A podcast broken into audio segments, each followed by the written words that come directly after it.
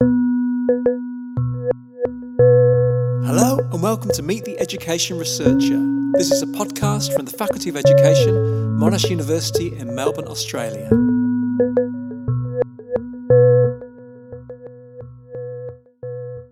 Hello and welcome back. Today I'm talking with Professor Bob Lingard, one of the leading education researchers in Australia and beyond.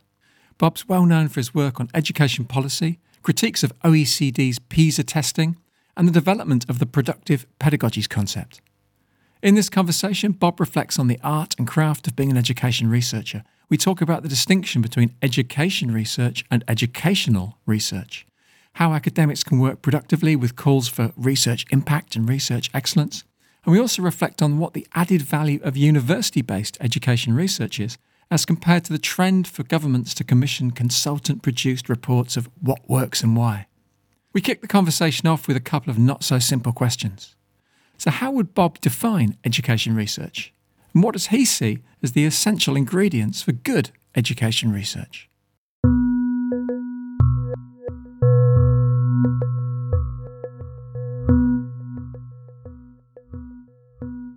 So I, I, suppose it's inquiry about education defined in the broadest way, institutionally and practice terms.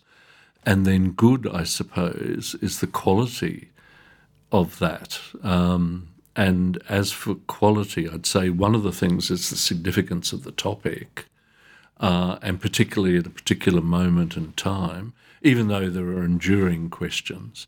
I'd say it's the significance of um, the sort of theoretical framing, the thought about the methodologies, and so there's a sort of onto-epistemological alignment between those.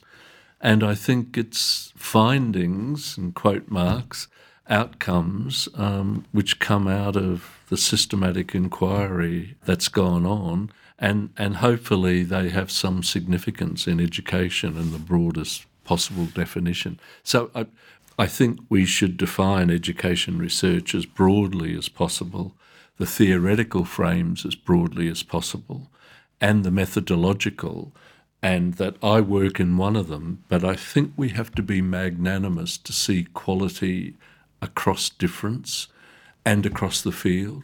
And one of the things that always struck me as very interesting was for 10 years I chaired the AARE Best PhD in Education Award. And we had five people who were as broadly different quantitative people, psych people, cultural studies people, and what we used to do when we got in the 18 or 19 um, submissions is have our criteria and each person would rank them from 1 to 19. And I have to say, in the 10 years across our methodological, theoretical, political differences, our rankings were always quite similar. And so it struck me that even if not explicated, as education researchers, we had some idea of what good and quality was. Absolutely, yeah. So education research is a broad church. And one of the interesting distinctions you've made recently is this difference between education research and educational research. Can you just kind of expand yeah. on that a little? Yeah, I, I, when I talk about education research, I suppose one way of thinking about it is research on education, research about education. So it's a sort of a, a social science approach to understanding the phenomenon of whatever education is, and that can be defined broadly, I think, in terms of institutionally, organisationally, and in practice terms. And so I think you might have sociology of education or philosophy of education, history of education, ed psych or whatever. But with educational, I think it has a much more educative purpose and wants a more direct and uh, explicit uh, impact on educational organisations, educational policy, and educational practice. So it has a much more direct perhaps and uh, and a shorter time frame impact because I think what I call education research also does impact on policy but I think that Carol Weiss stuff about social science research impacts policy through a long percolation process and it's taken up in the assumptive worlds of um, policymakers. I think there was something John Maynard Keynes said about this a long time ago that the common sense amongst policymakers now is sort of economic theory from a decade ago. And I think that's a way that there's that sort of impact. But but the distinction I make is that one's about understanding the phenomenon, which is education, and the other is trying to have a direct impact on policy and practice in education as educational. And I think impact in that way more instrumental, even though it doesn't have to be. It can also be conceptual. Yeah, absolutely. So, I mean, there's that form of good research. But I mean, one, one set of criteria for good research that's often banded around are these ideas of robustness or rigor or replica. Yeah. Education research is often criticised for kind of falling short on those qualities. I mean, is that a fair criticism? And if so, does it matter? So, if you come back to my argument, Neil, that what we've got is a broad field. So, I think some of what's called education research. And look, I would say there can be poor randomized control experiment research, just as there can be poor autoethnographic research. So it's not that this is good and this is bad. I mean, I think there's criteria for quality around all of the types. So I think you might want replicability in some sort of education research, but not in other. And the other can have equal impact and feed into the academic research literature and so on.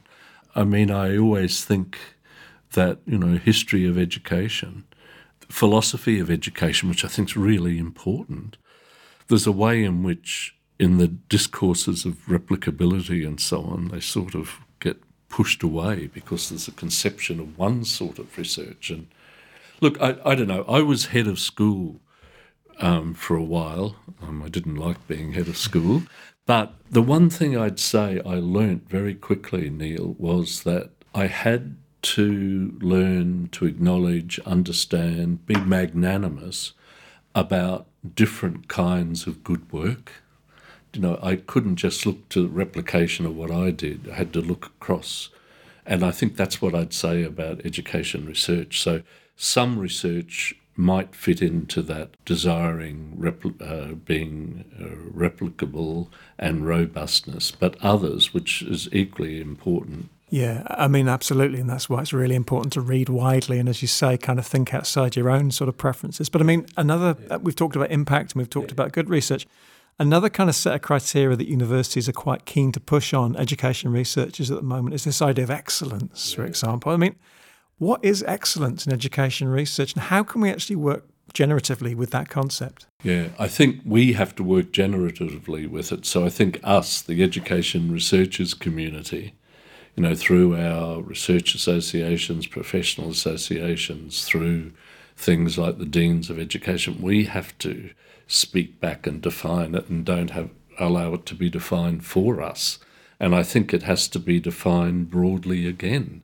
So, you know, you, you can hardly speak against excellence, I suppose.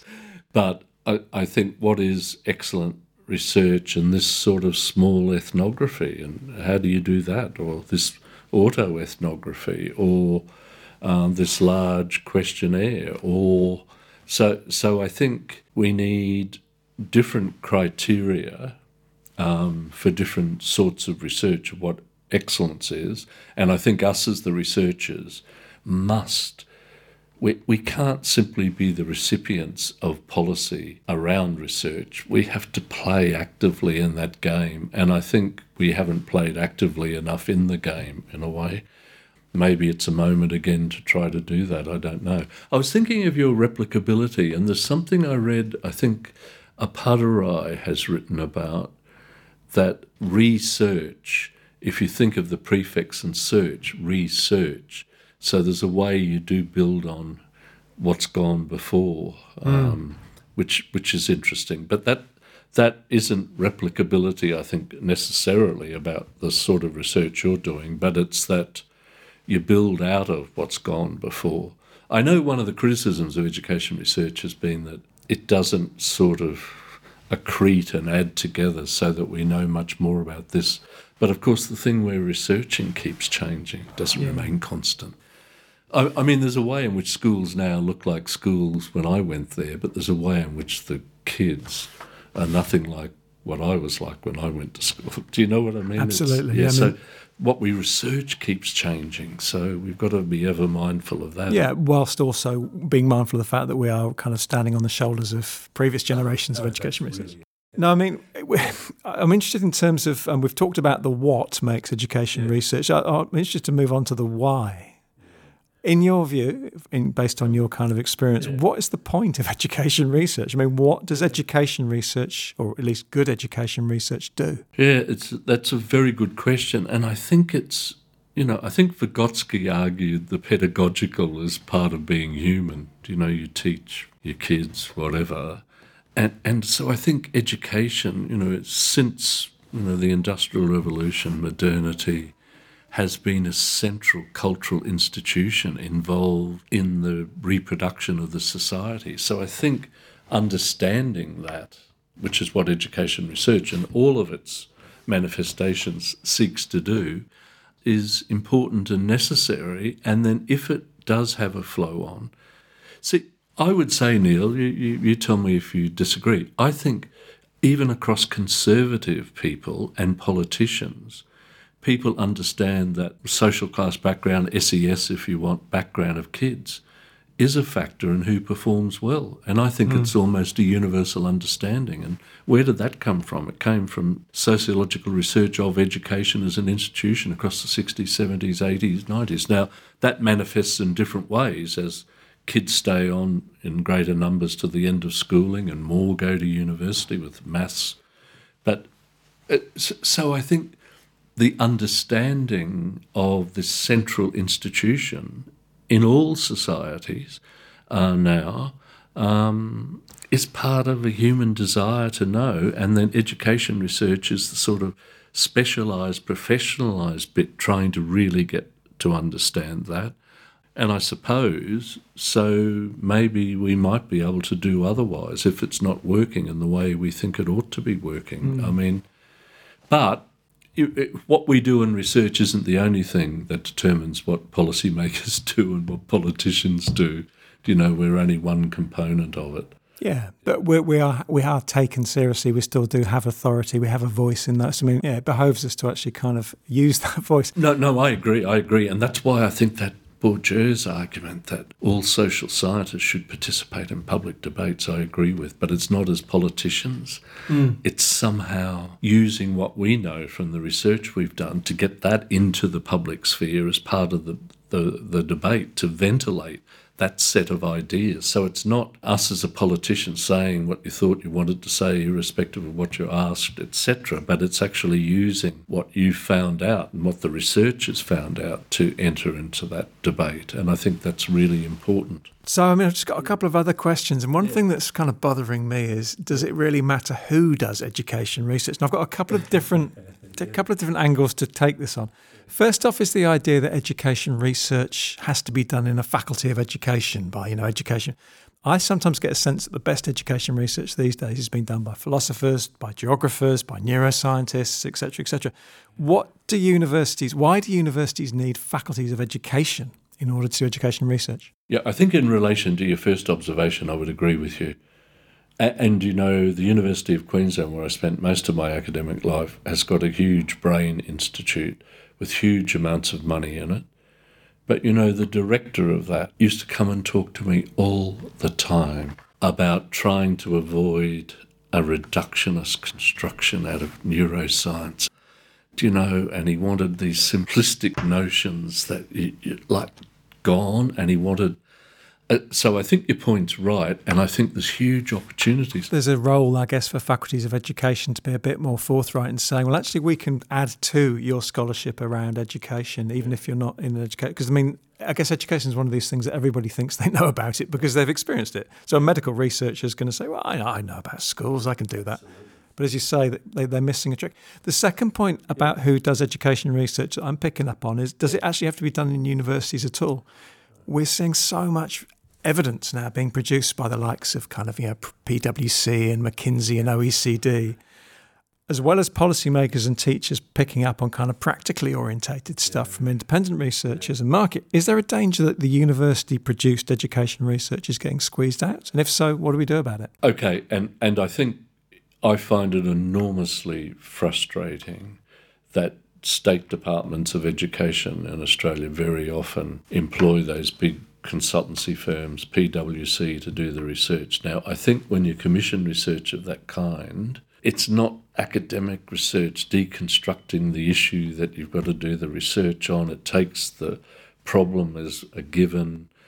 And I think it tends to function in a way which only references other research of that kind, not the academic ed research. So it's quite self referential. If you look at all of those consultancy research, but even if you look at OECD, ACER, UNESCO is a bit different, I think, but those also tend to reference certain sort of research and mm. totally ignore huge body of academic research. Absolutely, yeah. I mean, and I think there's a whole lot of research now which has looked at in a bibliometric way the references and that sort of consultancy, mm. eh, and, and in academic research, and you know this basically doesn't get referenced in this, and and often they, those PwC and the like bring in academic researchers as consultants, but that's never quite as evident in the reports they produce, I think. So I don't know. I've read some of those reports. In Queensland at one stage, there was a move out of government schools into non governments, and I think it was Price Waterhouse that did the research. And it was very strange. I read the research report, and it seemed to me that if you were asking me about why this was happening, these wouldn't have been the questions, and this isn't what I'd say about it. Yeah. But it's told the government they could do this, this, and this. Do you know? So it kind of, again, it falls to us to sort of stress the the added value of academic research, as you say, and, yeah. frame that criticality um, and that sophistication as a as a plus. That's what I think, and I think it's sometimes by some policymakers seen as a huge negative. Yeah. Like Barry Jones once, when he was the minister for whatever um, in the Hawke Keating times, he produced that document, you know, of the future. He Had, it was this thick policy document, and it had all these diagrams, which were so complicated. And they asked me if I would introduce him at all these public fora. And I did that. And I remember afterwards he said to me, Oh, the problem with people like you, academic researchers, academic educational researchers, is that you're two handed. And I said, What do you mean? He says, Well, you often say, if you did this, this would possibly happen. And if you did this, this would possibly happen. You don't say, this is what you should do, so this is the outcome. And politicians basically want to hear, this is what you should do, and this is the outcome. Whereas researchers, there's an equivocation, which I think is a positive about what we do.